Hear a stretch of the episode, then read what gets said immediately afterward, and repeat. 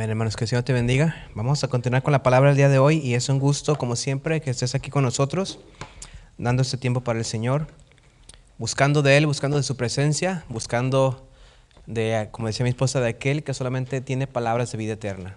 Decía Pedro, ¿a quién iremos, Señor, si solamente tú tienes palabras de vida eterna? Y bueno, pues ya vimos hace unas semanas, estuvimos viendo todos los yo soy de Jesús. Recuerda que uno de ellos era yo soy qué? El pan de vida. Aquel que nos hacía todos los que, sacia todo lo que necesitamos, que suple todo lo que nuestro cuerpo necesita, pero aparte más que eso, sino que suple lo que nuestro espíritu necesita. Es el pan que fue enviado del cielo. ¿Sí? Y vimos también la semana pasada que Jesús resucitó. ¿Recuerdas cuál era la frase? Jesús resucitó y qué más? Ya te olvidó. ¿Y ahora qué? Si era así, ¿verdad? Jesús resucitó y ahora qué? ¿Ahora qué vamos a hacer? No sé qué habló el Señor contigo la semana pasada. ¿Qué vas a hacer? El Señor ha resucitado. ¿Qué, vamos a hacer? Pero hoy vamos a, continuar en el libro de Juan. Este, vamos a ver el capítulo 3.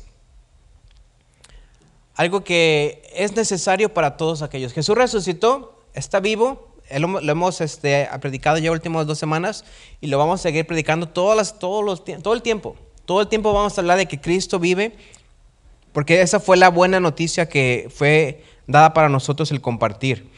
Pero hay una historia antes de, que todo eso sucediera de la muerte de Cristo y la resurrección, donde tiene que ver mucho con la resurrección de Cristo, ¿sí? porque era necesario que esto sucediera para que entonces pudiéramos nacer de nuevo. Así se llama este tema, nacer de nuevo. Y si tienes tu Biblia ahí, y si no tienes tu Biblia, quizá puede estar ahí en la pantalla ahorita en Juan capítulo 3. Vamos a, ver la historia de la conversación de dos personajes muy famosos en la Biblia. ¿Sí? Bueno, el primero es Jesús, que ya lo conocemos, y el segundo es otro, otro personaje muy famoso, eh, reconocido por todos los judíos, que tuvo una plática con Jesús.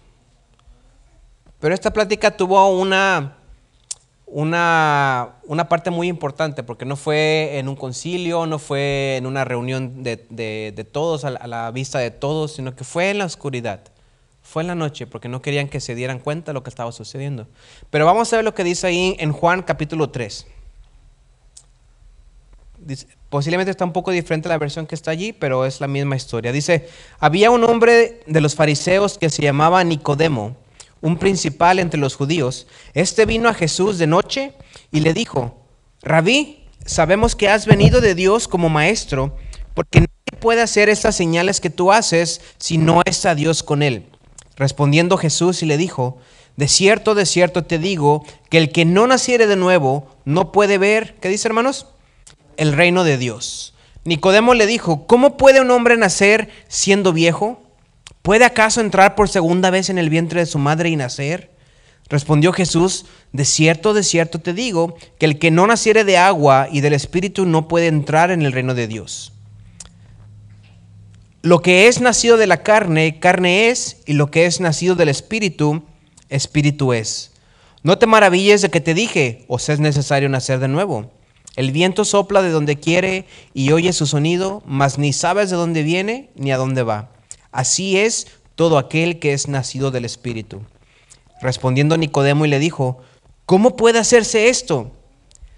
Respondiendo Jesús y le dijo, ¿eres tú maestro de Israel y no sabes esto? De cierto, de cierto te digo, que lo que sabemos hablamos y lo que hemos visto testificamos, y no recibís nuestro testimonio. Si os he dicho cosas terrenales y no creéis, ¿cómo creeréis si os dijere las celestiales? Nadie subió al cielo sino el que descendió del cielo, el Hijo del Hombre que está en el cielo. Y como Moisés levantó la serpiente en el desierto, así es necesario que el Hijo del Hombre sea levantado, para que todo aquel que en él cree, ¿qué dice? No se pierda, mas tenga vida eterna. Porque de tal manera amó Dios al mundo que ha dado a su Hijo unigénito para que todo aquel que en él cree no se pierda, mas tenga vida eterna. Porque no envió Dios a su Hijo al mundo para condenar al mundo, sino para que el mundo sea salvo por él. El que en él cree no es condenado, pero el que no cree ya ha sido condenado porque no ha creído en el nombre del unigénito Hijo de Dios. Y esta es la condenación, que la luz vino al mundo y los hombres amaron más las tinieblas que la luz porque sus obras eran malas. porque todo aquel que hace lo malo aborrece la luz y no viene a la luz, para que sus obras no sean reprendidas. Mas el que practica la verdad viene a la luz, para que sea manifiesto que sus obras son hechas de Dios. Vamos a orar. Padre, gracias. Te damos una vez más por tu palabra, Señor. Padre, gracias te damos porque tú eres bueno, tu misericordia son nuevas cada mañana, Señor, y podemos ver tu presencia cada momento, Señor. Te pedimos que nos ayudes a poder entender que tu Espíritu Santo esté con nosotros, ministrando nuestros corazones, nuestras vidas, nuestro entendimiento, nuestro espíritu, Señor Jesús. Que Padre quites todo aquello que que nos interrumpa, Padre Santo, de tu palabra, Señor, todos nuestros pensamientos, todo lo que el enemigo ponga en nosotros, Señor, o que nosotros mismos ponemos, Señor, que podamos estar libres para poder escucharte, para poder ser ministrados por ti. Bendice a aquellos que están aquí presentes, aquellos que están en línea, conectados donde quiera que estén. Gracias por la tecnología, Padre, porque podemos llegar a muchos lugares donde la familia, los amigos, Ah, nos pueden ver, pueden escuchar tu palabra, Señor, y nos conectamos a pesar de las distancias, nos conectamos en un mismo espíritu, Señor, en, un mismo sentir. Muchas gracias por eso, Señor, y te pedimos que bendigas este tiempo, bendice a los niños en su clase, y gracias, Padre, te damos. Bendice a aquellos que, que no están aquí, Señor, que están trabajando, aquellos que están en, en enfermedad, Señor. Bendíceles también, sánales, Padre Santo. Manda tu mano sanadora a ellos, Señor, y que sean tocados, Padre, todo aquel que está en enfermedad, en dolencia, Padre, en aflicción, que sean librados por ti, Padre Santo. En el nombre de Jesús, amén. Amén, hermanos. Entonces, tenemos el capítulo de Juan, capítulo, el capítulo 3 de Juan, donde encontramos un versículo bien importante que ya todo el mundo conocemos, porque de tal manera amó Dios al mundo, y ese versículo, ¿no? Pero el contexto de todo esto se debe a que está platicando dos personas. Era Jesús y ¿quién te dije? Y Nicodemo. Entonces de, Jesús ya hemos hablado, pero ahora vamos a hablar un poco de Nicodemo. ¿Quién era ese Nicodemo? ¿Quién era ese, ese tan mentado Nicodemo? Sí, porque Nicodemo admite algunas cosas importantes en este, en este capítulo, donde Nicodemo admite que Dios debe haber enviado a Jesús por todas las señales que, que hacía. En el versículo 3 dice, dice en el versículo 2 dice, Rabí, Rabí era es maestro. Sabemos que has venido de Dios como maestro, ¿sí? Porque nadie puede hacer estas señales que tú haces si no está Dios con él. Ahora, Nicodemo era, dice al principio, un principal entre los judíos. Cuando dice un principal entre los judíos, era un principal entre los judíos. No era cualquier fariseo, no era cualquier persona que vivía entre los judíos, era una persona muy importante. De hecho, era maestro. ¿sí? Era reconocido por las enseñanzas que él daba. Él también era un rabí, él también era un, maestro de la ley. Y cuando llega con Jesús, le, llama como colega, ¿no? Como rabí, hey, maestro. Sabemos que has venido de Dios como maestro. Está reconociendo que que ha sido enviado por Dios. Hasta ahí, Nicodemo no ha reconocido que es Dios. ¿Verdad que no? Dice que has venido como maestro de Dios. Pero Jesús no vino a decir que yo soy maestro de Dios. Él venía a decir yo soy hijo de quién? De Dios. Primero comenzó a decir yo soy hijo del hombre, pero llega un capítulo después que, que vimos ya cuando explota todo que dice yo soy hijo de Dios. ¿Sí? Y, y, comienza todo, todo, de hecho por eso lo mataron, porque dijo era hijo de Dios. Pero ahí él estaba reconociendo. Él estaba reconociendo. Ahora, Nicodemo, Nicodemo también empezó, comenzó a pensar de una manera literal y físicamente. Pero ¿qué pensó? Jesús le dijo, fíjate, Nicodemo le dijo, sabemos que vienes tú como maestro y de Dios, vienes enviado de Dios. La respuesta de Jesús, fíjate, la respuesta inmediata de Jesús no fue, ah, fíjate, Nicodemo, no soy maestro. Bueno, sí soy maestro, pero soy más que maestro. Fíjate que sí soy maestro, pero oh, soy el hijo de Dios también. Ah, casi latinas, Nicodemo, ¿no? O no fue, ah, gracias, gracias, colega, ¿no? Gracias, que, me, que tú sí me reconoces, ¿verdad? No fue la respuesta de Jesús así, sino que la respuesta inmediata de Jesús, ¿cuál fue? Desierto, desierto. ¿Qué, qué quiere que Perdón, ¿qué dijimos que quiere decir desierto, desierto? Está dando una verdad absoluta, una verdad completa. Donde decir, desierto, desierto es como de verdad, de verdad. O como decimos, de veritas, de veritas, ¿no? Esta es la verdad que te voy a decir. Para, decir, para los judíos decir la misma cosa dos veces era de suma importancia. ¿Por qué? Porque ya tenía valor. De verdad, de verdad, te digo. O sea, no de verdad, sino de verdad, de verdad. ¿Sí? Te digo, el que no naciere de nuevo no puede ver el reino de Dios. Y eso fue dicho para, esa fue la respuesta de Jesús a Nicodemo. Y ahí Nicodemo comenzó a pensar literal y físicamente. Oye, ¿cómo? O sea, si tú me estás diciendo como maestro, ¿verdad? Porque yo veo que eres maestro de Dios, que para ver el reino de Dios, algo que yo como fariseo he estudiado toda mi vida y le he enseñado sobre el reino de Dios y hasta ahorita no lo hemos visto, pero tú me dices que para poder verlo tengo que nacer de nuevo. Hmm, dice Nicodemo, hay un problema para mí, porque tengo que meterme a mi mamá otra vez y volver a nacer. Qué doloroso, sería, ¿verdad? Digo para las mamás, que las quiero son mamás. Mis hermanas que diga, tu hijo tiene que meterse con usted otra vez y luego volver a sacarlo. Así, pues con trabajo lo saqué ya una vez, ¿verdad? Y sacarlo otra vez, como que no. ¿Sí? No, no, no, no, no era así, pero es la forma como, como Nicodemo pensó. Literalmente y física. ¿Cómo alguien puede nacer dos veces? Dice el versículo 4. ¿Cómo alguien puede nacer dos veces? ¿Cómo puede un hombre nacer siendo viejo? ¿Puede acaso entrar por segunda vez en el vientre de su madre y nacer? Y le vuelve a responder Jesús, no, fíjate Nicodemo, estás mal. No, ¿verdad? Le dice otra vez, de veritas, de veritas.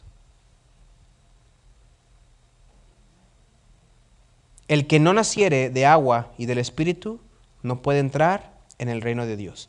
Fíjate, primero era, el que no naciere de nuevo no puede ver. Vemos, nosotros vemos el reino. Y aquí le dice, que no nace de agua y del Espíritu no puede entrar. O sea, vemos y entramos en el reino de Dios. Ahora, es bien importante que entendamos de que en algunas partes dice el reino de los cielos. ¿Sí? Pero aquí está diciendo el reino de qué? El reino de Dios. ¿Sí? El reino de los cielos y el reino de Dios, aunque es muy parecido a lo mismo,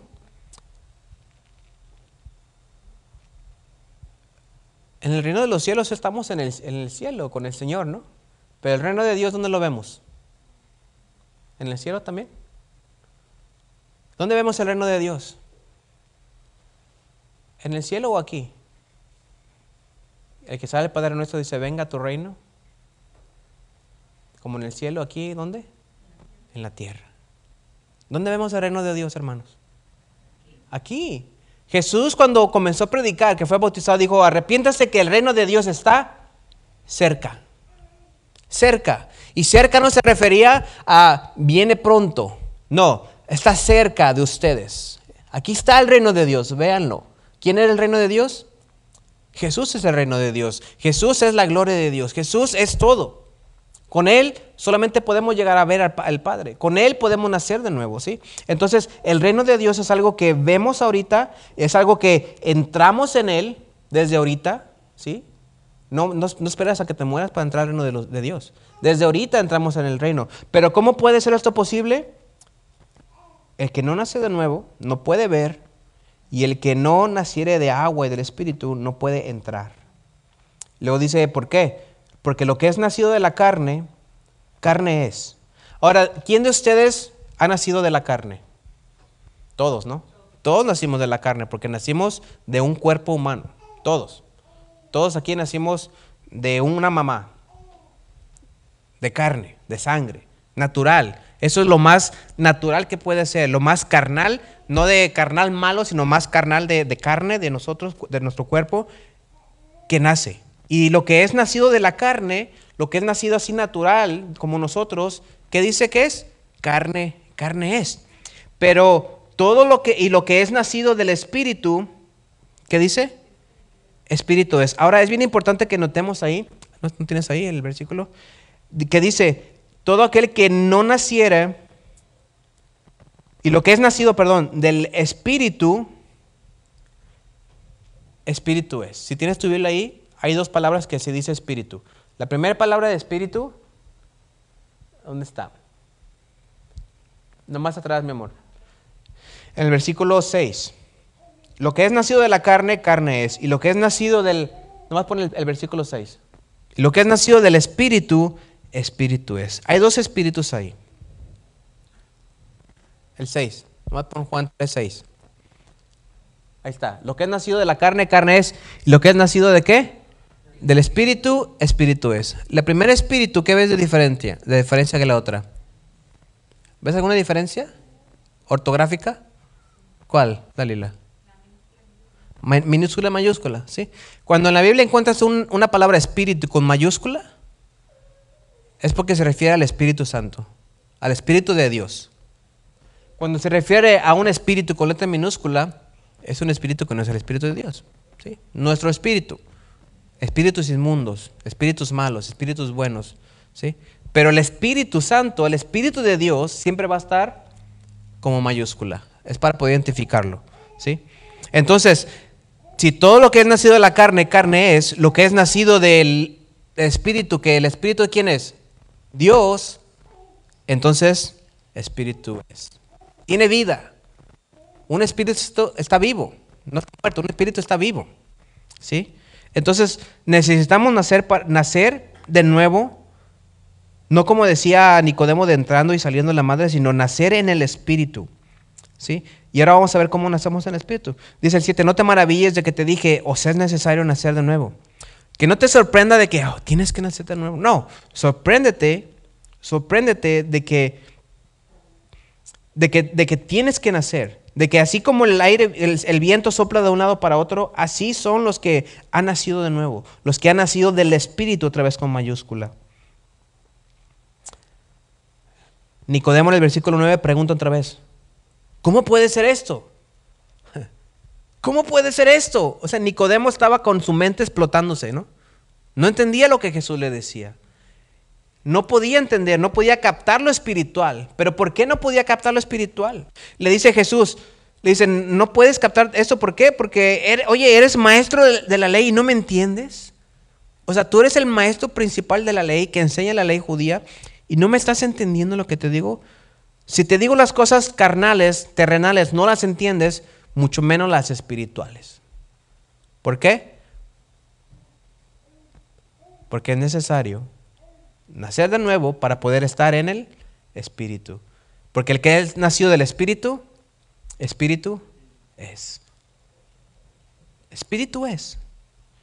Pero para poder entender las palabras de Jesús, para poder entender las palabras de vida que Él nos da, para poder entender los mandatos que nos ha dado, para poder entender, para poder ver y para poder entrar en el reino, necesitamos nacer de nuevo.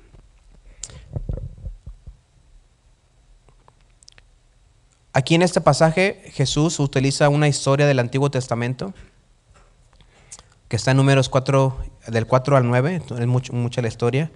Pero dice ahí Jesús en el versículo, en el versículo 14, desde el 13, dice, nadie subió al cielo, sino, que el, sino el que descendió del cielo, el Hijo del Hombre, que está en el cielo. Y como, y como Moisés levantó la serpiente en el desierto, así es necesario que el Hijo del Hombre sea levantado, para que todo aquel que en él cree no se pierda, mas tenga vida eterna. ¿Cuántos conocen la historia de Moisés cuando levantó la serpiente en una en un estaca de bronce? O la, serpiente de bronce, perdón. Muchos pueden decir que, que todo eso era idolatría, ¿no? Para los judíos, hacer eso, perdón, para los hebreos en ese tiempo hacer eso, era algo blasfemo. ¿Cómo vamos a hacer una imagen y vamos a verla para, para ser salvos? Porque lo que estaba pasando con ellos es de que hubo una plaga de serpientes que estuvieron mordiendo a los hebreos y estaban muriéndose. Todos estaban muriendo, muchos estaban muriendo. Pero Dios le dijo a Moisés, construye esta culebra o esta víbora, esta serpiente, y levántala, para que todo aquel que la vea sea salvo, sea sano.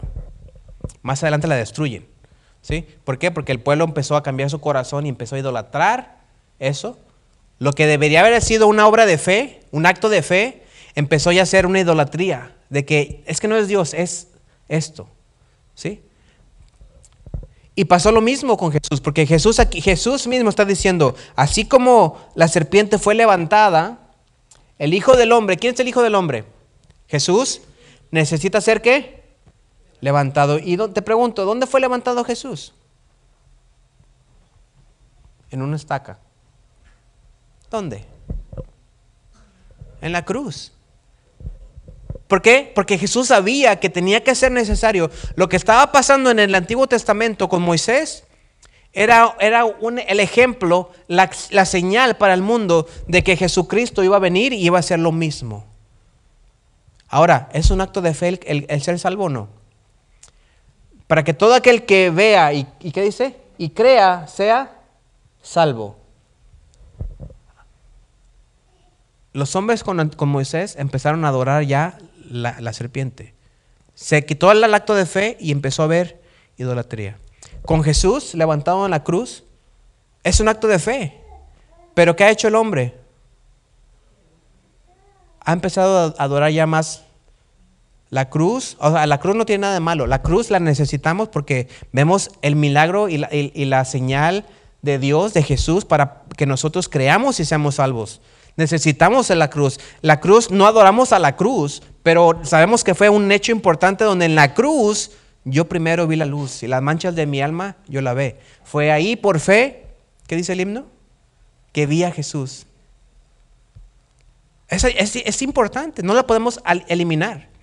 Pero nuestro corazón no debe de estar puesto en una cruz, vamos a verla así, física, sino que en lo, que, en lo espiritual que fue. En el acto de fe que Cristo nos está pidiendo. Ahora, Nicodemo no podía entender nada porque él no había nacido en el Espíritu, no había nacido en, el Espíritu como Jesús le decía, sino que él enseñaba la ley. Ahora, ¿la ley qué es? ¿Es buena o es mala? Vamos a preguntarnos. La ley la encontramos del Antiguo Testamento, ¿no? Del Nuevo Testamento encontramos la gracia. La ley no es mala, el Antiguo Testamento no es malo, lo necesitamos para poder entender que en el Nuevo Testamento Cristo nos salva.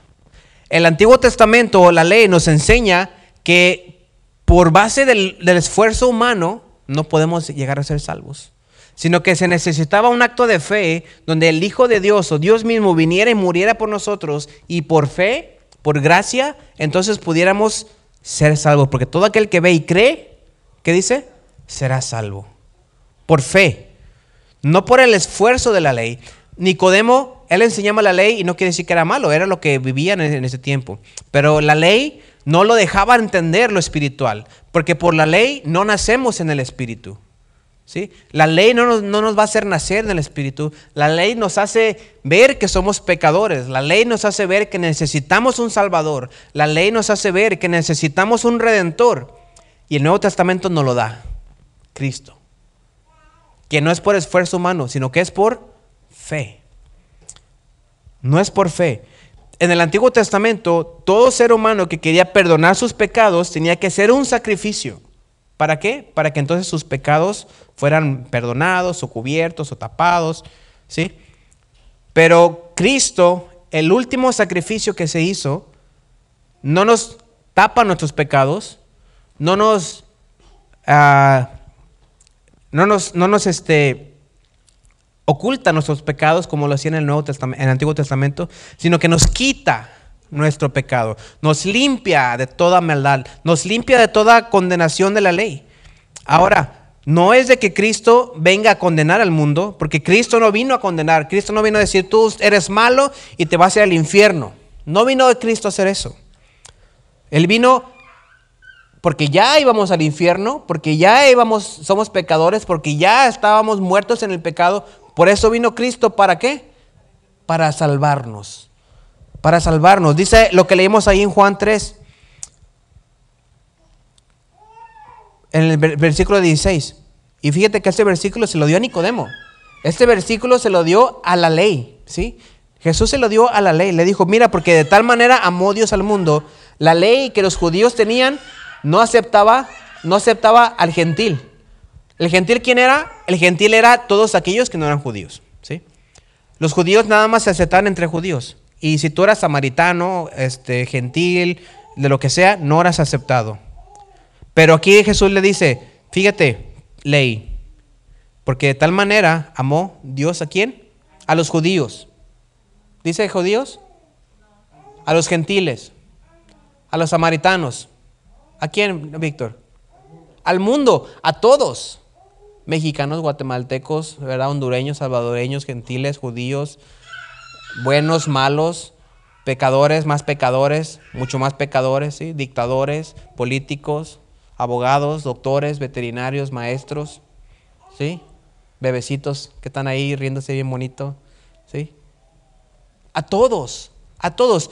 Porque de tal manera amó Dios a ti y amó Dios, me amó Dios a mí, que dio a quién? A su hijo unigénito, a su único hijo. Y eso se lo está diciendo a la ley. Mira ley. Esa, esas gente que tú condenas como gentil, como pagano, como mundano, yo la amé. Yo amé. Yo los amo. Y, y no nomás los amo, di, di mi vida por ellos. ¿Y para qué? Para que todo aquel que haga sacrificios, dice, ¿verdad que sí? Dice que haga sacrificios. Pon Juan 3:16, mi amor, por favor. Porque de tal manera amó Dios al mundo, a ti y a mí, que ha dado su hijo a su único hijo, para que todo aquel que haga sacrificios, no, ¿verdad que dice? Que en él cree. Para que todo aquel que en él cree no se pierda, mas tenga vida eterna. Y luego dice el 17, porque no envió Dios a su Hijo al mundo para condenar al mundo, sino para que el mundo sea salvo por él. Entonces dicen, entonces, ¿por qué el mundo está condenado? Ahí dice el versículo 18. El que en él cree, ¿qué dice? No es condenado, pero el que no cree ya ha sido condenado porque Dios ha sido malo. ¿O no? ¿Qué dice? porque no ha creído en el nombre del unigénito Hijo de Dios. Entonces, ¿Jesús vino a condenar? ¿Dios condena al mundo y manda a todo el mundo al infierno? No, uno mismo no cree y uno mismo es condenado porque no has aceptado. Porque no has nacido de nuevo. No hemos visto ni hemos entrado en el reino de Dios. Regresamos con Nicodemo.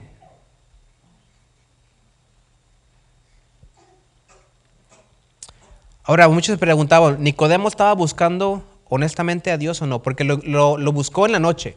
Dice al principio que vino de noche, ¿verdad? Y no vino, vino así, ¿por qué? Porque Nicodemo era tan importante que si lo veían con Jesús, el blasfemo, que para todos era un blasfemo, Nicodemo perdía su puesto. Nicodemo iba a bajar de ser el, maestro más grande y iba a ser tumbado de ahí. ¿sí? Entonces tenía que irse a escondidas a ver a Jesús. ¿Por qué? Porque entonces también no podían a él acusar de blasfemo a Nicodemo por hablar con Jesús. O de, o de pagano, ¿no? De, por hablar con Jesús. Pero Nicodemo sí buscó honestamente a Dios. La mejor respuesta es que Nicodemo, aunque aún no estaba totalmente convencido de la divinidad de Jesús, había visto los milagros de Jesús. Nicodemo estuvo comparando lo que sabía del Antiguo Testamento y la expectativa del Mesías. Ahora, el Antiguo Testamento tenía señales del Mesías, y veía a Jesús algunas cualidades o casi todas las cualidades del Mesías y decía, puede ser, pero ¿cuándo va a librarnos? ¿Recuerdan que lo esperaban que fuera un líder político para que lo librara de los romanos?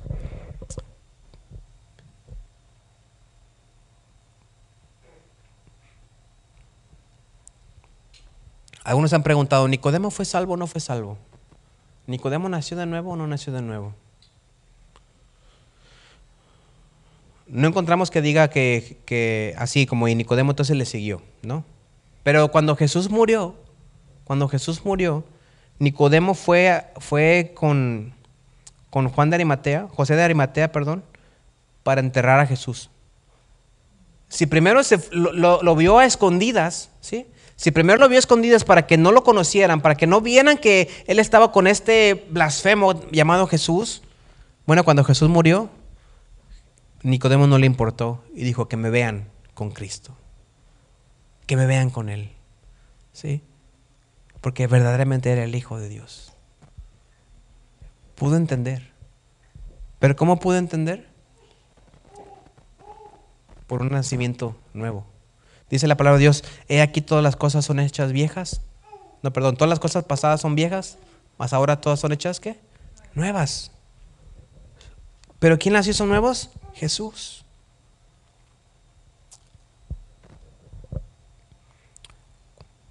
¿Cuántos de nosotros todavía nos, comportamos como Nicodemo?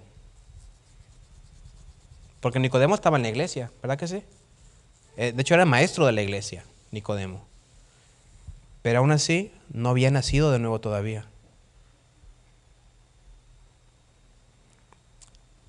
Los Nicodemos siguen buscando la ley para alcanzar a Cristo. siguen buscando sacrificios humanos. O sea, sacrificios humanos no me refiero a que maten cuerpos humanos, ¿verdad? Sacrificios humanos me refiero a, que yo tengo que pagar, yo tengo que hacer mandas, yo tengo que hacer sacrificios que me cuesten a mí para entonces poder buscar o alcanzar a Cristo. Cuando ya no, ya Cristo lo pagó todo. Cristo dio todo en la cruz para que nosotros por gracia, gracia es regalo, podamos alcanzar a Cristo, podamos llegar a Cristo, porque dice la palabra de Dios que, que Él es el único camino para llegar al cielo, para llegar al Padre, perdón. El único. Los Nicodemos también creen, creen en Cristo por las señales, mas no aceptan a Cristo. Oh, sí, Dios es bien poderoso, Jesús es bien poderoso, ¿no? Y hace milagros y hace cosas, pero ¿le sigues? No. No, no, no le sigo. ¿Por qué? Porque pues, mientras me haga mi milagro estoy bien, ¿verdad? Pero yo mi compromiso con Él no. Es solo Nicodemos, de antes. Para los Nicodemos, el hecho de nacer de nuevo suena algo imposible y sin sentido, como Nicodemo, ¿no? Decía, ¿cómo puede ser esto posible? Y para aquel cristiano que todavía no ha nacido de nuevo, puede pensar lo mismo. ¿Y cómo puede ser eso posible? ¿Sí? Ahora, un cristiano Nicodemo lo encuentras en la iglesia todos los, todos los días. Ahí va a estar fiel. Pero, hermano, hemos dicho siempre, no porque tú vengas a una iglesia cristiana, quiere decir que ya eres salvo. Ahora, la salvación, yo no creo que una vez que la tengas la pierdas, no creo.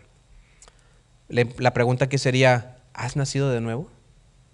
¿Has nacido de nuevo? Porque una vez que naces de nuevo, no puedes remorirte y renacer, porque nomás hay dos nacimientos, el carnal y el qué? Y el espiritual. Y cuando Dios dice, y el que, que nace, nace en el espíritu tiene vida, y vida en abundancia. Ya no hay muerte para aquel que nace en el espíritu, ¿verdad que no? Ya no hay muerte. Te vas a morir tu cuerpo físico, pero tu, tu, espíritu sigue vivo. Y llega el momento donde todos los que hayan muerto en Cristo resucitarán primero y nos uniremos con Cristo para entonces recibirlo y, que venga y reinemos en gloria con Él. Pero ya no hay muerte, ¿verdad que no? Ya no hay muerte. Pero aquel que no nace en Cristo, Él está muerto. No va a morir otra vez porque ya está muerto. Ya está muerto. Aquel que no tiene Cristo ya está muerto. Pero el que ha nacido de nuevo, hermano, el que ha nacido de nuevo va, a experimentar transformación.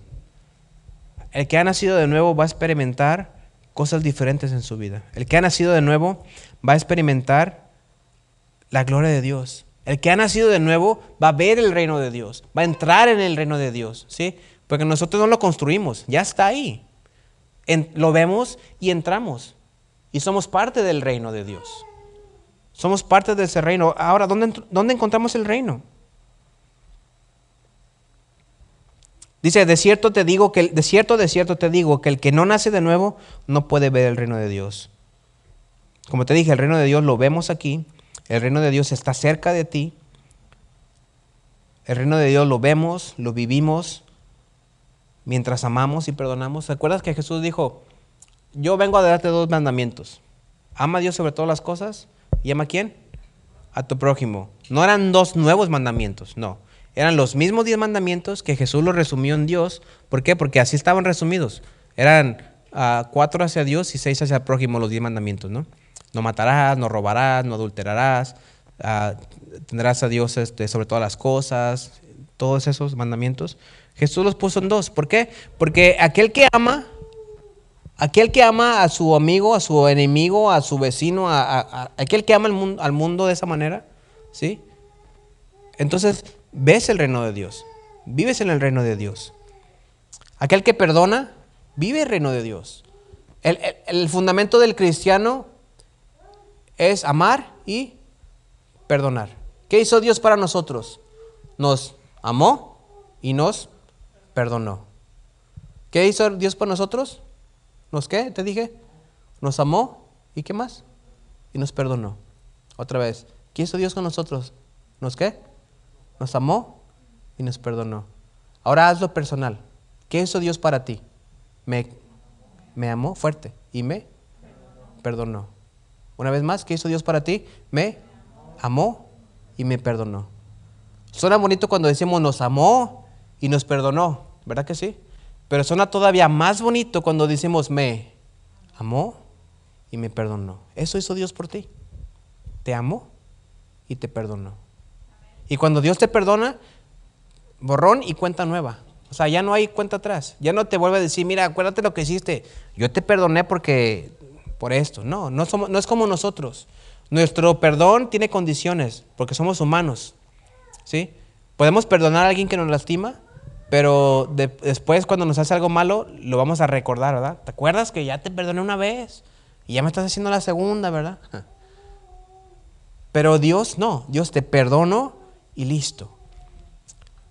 Entonces, si, si la base de Dios es amar y perdonar, nosotros como cristianos, ¿qué debemos hacer? Amar y perdonar. ¿A quiénes? ¿A quiénes? ¿A los que nos hacen el bien? ¿A los que nos hacen el bien tenemos que amar y perdonar? Sí, ¿verdad que sí? Pero también, sí, sí, tenemos que amar al que nos hace bien y el mal. Digo, el bien. Pero también tenemos que amar y perdonar a los que nos hacen el mal, a los enemigos. Dicen en la palabra, ah, paguen el bien el mal, venzan con el bien el mal. ¿Sí? Denle de beber a su enemigo, porque ese es Dios. Ese es Dios. Pero claro, para entender todo esto necesitamos nacer. ¿Qué te dije? De nuevo. Nacer en el Espíritu. Nacer en el Espíritu no es de que llegas y, por allá te llenas de... Si te llenas de fuego. Te llenas del Espíritu Santo, te vas a llenar de poder, porque es lo que hace el Espíritu Santo, nos llena de poder. Pero no lo va a hacer para exhibirnos, lo va a hacer para glorificar a Dios. Lo va a hacer para poder ir con el otro y decirle, te amo y te perdono. Para eso lo va a hacer. Porque esa es la base del Dios, esa es la base del cristiano. ¿Quieres saber, ¿Quieres saber cuál es la verdadera religión? ¿Qué religión te va a salvar, hermano? Ni una, ¿verdad? Ni una religión te va a salvar. Pero ¿quieres saber cuál es la verdadera religión? Aquel que ama y perdona. Porque Dios es amor. Tú no puedes amar y estés enojado con tu, con tu hermano. Tú no puedes decir que amas a Dios y estés peleado con tu hermano o con tu amigo, con tu vecino. Tú no puedes decir que has nacido de Dios si estás peleado con todo el mundo, ¿verdad, Víctor? ¿Verdad, Dali? No podemos decir eso. ¿Por qué? Porque Dios es amor y Dios es perdón. El que ha nacido de Dios, nueva criatura es. El que ha nacido de Dios, espíritu es. Del espíritu es. Entonces, cuando digo la religión, no, me, no creas como una religión nueva, sino que religión quiere decir reglas, una serie de cómo vivir tu vida. ¿Quieres saber cuál es la verdadera manera para vivir tu vida? Ama y perdona. Porque Dios me amó y me perdonó. Ese es Dios.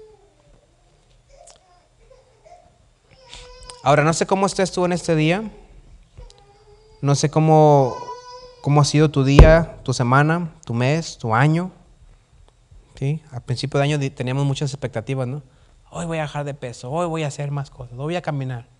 Pues a mí no me ha funcionado, ¿verdad? No me ha funcionado. Pero quizá tú has pensado, bueno, yo, pues yo creo que conocía a Dios, ¿no? O, o pensaba que, que ya estaba con el Señor, pero después de la palabra de hoy, la pregunta no es, ¿eres salvo? Los discípulos de Jesús no andaban por el mundo, ¿eres salvo? En ningún momento encontramos en la palabra de Dios que digan los discípulos, ¿eres salvo? ¿O cuántas veces lo hemos encontrado? No. Pero sí preguntaban, ¿has nacido de nuevo? ¿Sigues a Cristo?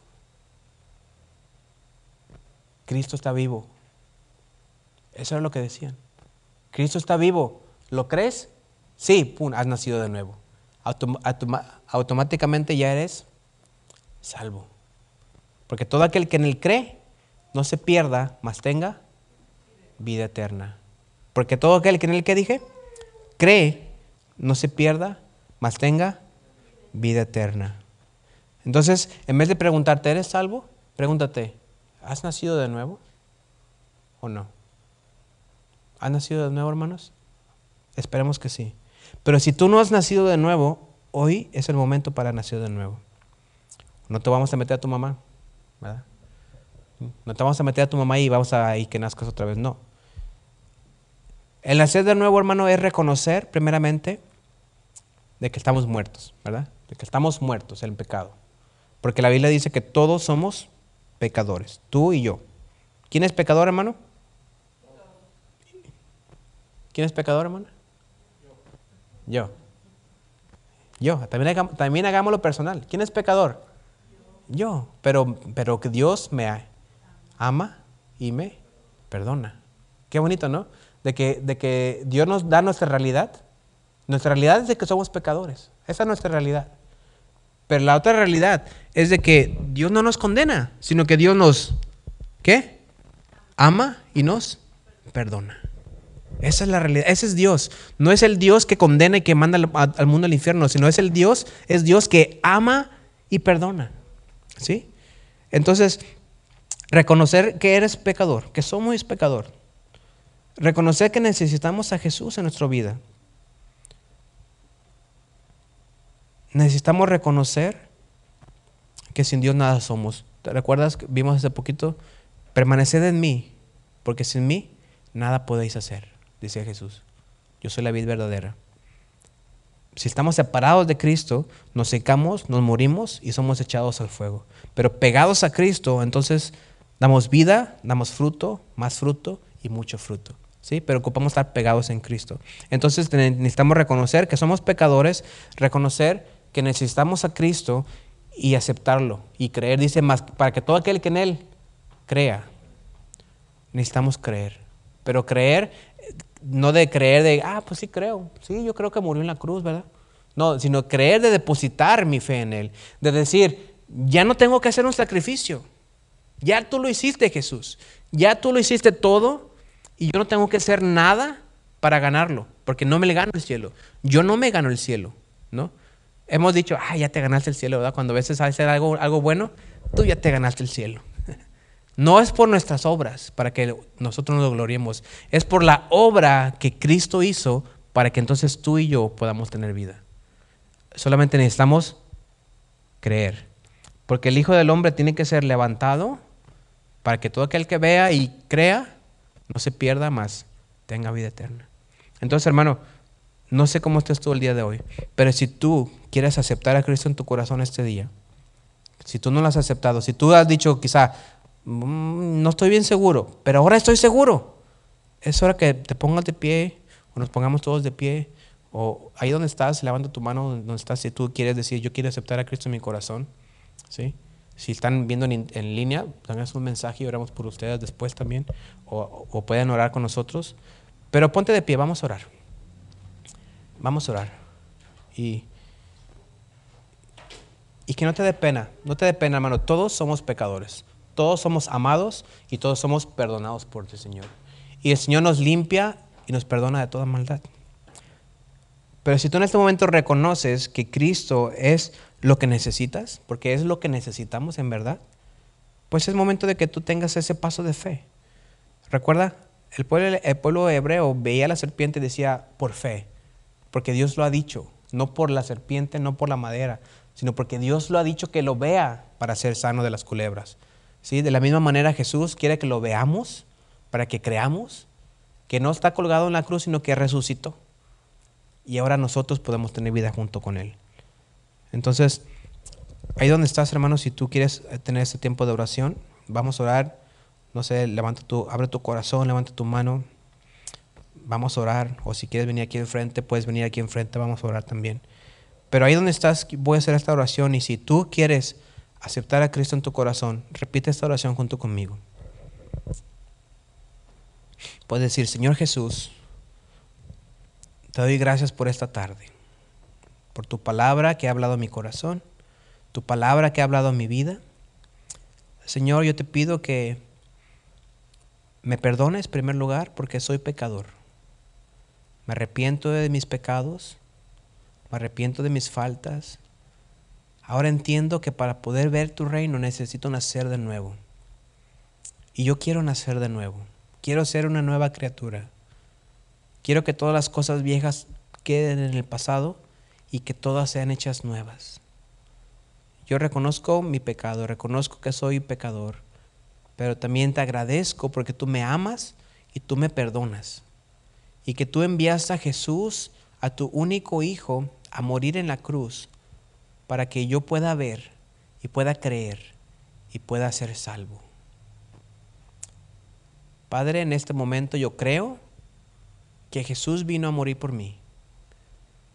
En este momento yo creo que Jesús es todo lo que necesito para poder llegar a ti. En este momento yo creo que Jesús limpia mi pecado, limpia mi vida y me hace nuevo en este momento. Así que Jesús, te acepto en mi corazón. Jesús, entra a mi vida. Jesús, mueve todo lo que hay en mí, todo lo que no sirve para poder ser nuevo, poder ser transformado. Y Jesús, te pido que me restaures, que me cambies, que me hagas nuevo, porque solamente tú lo puedes hacer. Gracias porque tú hiciste el sacrificio perfecto para que yo pueda tener una perfecta vida en ti. Así que Señor, gracias. Gracias por lo que hiciste por mí en la cruz. Gracias porque tú me has dado vida. Te acepto en mi corazón como mi Señor y como mi Salvador mi único Señor y mi único Salvador. Te agradezco por todo. En el nombre de Jesús. Amén. Amén. Padre, gracias te doy. Te pido, Padre, por, por cualquier de mis hermanos que haya hecho esta oración, Señor, para que tú lo hayas escuchado, para que tú estés con él, para que tú, Señor Jesús, le ayudes a, a, a tener, Padre Santo, ese compromiso que ha hecho el día de hoy contigo poder vivirlo, poder tenerlo siempre, Señor. Poder recordar de que hemos nacido nuevo, hemos nacido en el Espíritu, que hemos nacido en, en, ti, porque en ti es que tenemos vida. Estábamos muertos, pero ahora somos vivos. Ahora tenemos vida gracias a ti. Y te pido para que tú sigas trabajando sus corazones, su, su, vida, su espíritu, Señor y que les toques, que les lleves donde quiera que estén. Así como dice este pasaje, el que es nacido en espíritu va de un lugar a otro porque tú lo llevas, porque tú lo mueves. Así que Padre, gracias, gracias te doy, Señor, por cualquiera de mis hermanos que haya hecho esta oración el día de hoy. Tú lo has escuchado, el compromiso ha sido contigo, no conmigo, ha sido contigo y Padre, los pongo en tus manos. Cualquiera que haya hecho la oración en internet también, los pongo en tus manos, Señor, para que sean tocados por ti todo el tiempo, que sean llenos de tu poder, que sean llenos de tu Espíritu Santo para que tú seas glorificado y para que tu palabra, Señor Jesús, sea llevada a todas las naciones de la tierra, Señor, por el poder de tu Espíritu, Señor. Así que gracias, gracias, gracias te doy, Señor. En el nombre de Cristo Jesús. Amén. Y también oramos, Señor Jesús, por por las ofrendas que levantaremos, Señor, por aquellos que están en enfermedad. Oramos por esta comunidad, Señor. Oramos, Padre Santo, por las iglesias que, que, están alrededor, por las escuelas, Señor Jesús, que tú bendigas el gobierno, Padre Santo, que bendigas, Padre Eterno, todas las organizaciones de alrededor de estos lugares, Padre Santo, las familias aquí representadas, que las lleves con bien a su casa, que las bendigas este tiempo que, que van a pasar con familia, Señor, eh, trabajando, bendiciendo el fruto de sus manos, Señor, llevadas por tu Espíritu Santo donde quiera que vayan, Señor, y que podamos ser luz donde quiera que estemos, Señor. Padre, te agradecemos, te amamos, te damos la honra, te damos la gloria y que si hay, y si hay alguien en enfermedad, Señor, tú lo toques y sea sano en el nombre de Cristo Jesús, Padre eterno. Tú conoces sus cuerpos, sus vidas, Señor Jesús, tú conoces todo de ellos, Padre Santo. Gracias te damos por lo bueno que tú eres, gracias te damos por quien tú eres, Señor, y como digo siempre, toda la gloria, toda la honra es para ti. Hermanos, todos decimos amén. Amén. Que el Señor te bendiga, mis hermanos.